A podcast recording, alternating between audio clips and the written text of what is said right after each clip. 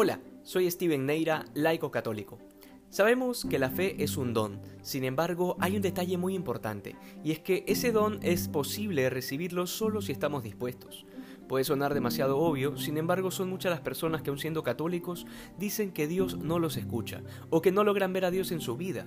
Sin embargo, hoy el Evangelio nos presenta a Jesús rodeado de muchísima gente, y entre ellos a personas que no creían en Él, incluso después de haber visto sus obras, y por otro lado tenemos a un ciego que aunque nunca en su vida ha visto a Jesús, resulta que cree en Él, por lo poco o mucho que pudo haber medio escuchado sobre quién es y qué hace. ¿Por qué este ciego podía ver a Dios con claridad y los demás, no estando ciegos, eran incapaces de descubrir en Jesús el rostro del Padre? A veces nos pasa que con mayor facilidad solemos aceptar y creer cosas que no tienen mucho sentido, como en el azar o el destino. E incluso hay quienes creen en aquello que es totalmente contrario a la fe, como el horóscopo y el hecho de que la posición de los astros de alguna manera afecta nuestro destino. Pero cuando se trata de la fe en Dios, resulta que tienen un montón de excusas por las cuales se les dificulta creer. Esto definitivamente es peor que la ceguera física. Luego, este ciego al parecer tiene una convicción de lo que Cristo es y puede hacer en su vida. Lo sabemos porque al enterarse de que pasaba por ahí comienza a gritar, y no eran gritos inentendibles, sino que gritaba verdades.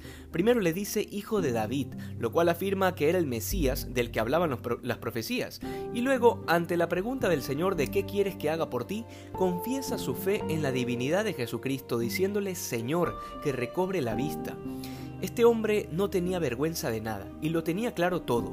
Sin embargo, muchas veces nosotros, habiendo recibido más instrucciones y oportunidades que este ciego, después de haber pasado catequesis, colegio religioso y muchas otras oportunidades de formación cristiana, resulta que somos incapaces de anunciar la verdad de la fe. Y al parecer resulta que cuando nos cae algún mal, alguna enfermedad o estamos en medio de algún peligro, recordamos al tanteo alguna que otra cosa y acudimos a Dios. Y la verdad es que durante el día tenemos un montón de oportunidades de dar testimonio de la fe. Y sí, sé que muchas veces escucharán el consejo de que la fe se anuncia sobre todo con el testimonio y con la caridad. Sí, pero las palabras no pueden faltar. Además, hay quienes se refugian detrás de eso y al final ni viven la caridad cristiana ni anuncian con su palabra absolutamente nada. Y entonces, ¿en qué quedamos? No solo son ciegos sino mudos. Pero no perdamos tampoco las palabras del final del Evangelio de hoy. Tu fe te ha salvado. Que resulta que nos salvamos por la fe.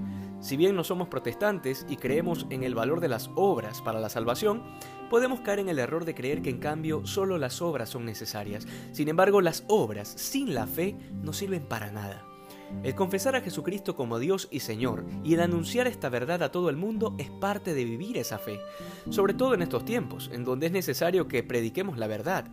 Ya no es tiempo de dejarles esa tarea solo a los religiosos y sacerdotes, porque muchos de ellos también han caído en una tremenda ceguera y cobardía. Recordemos que en el bautismo hemos sido bautizados en la muerte de Cristo y hemos resucitado con Él a una nueva vida.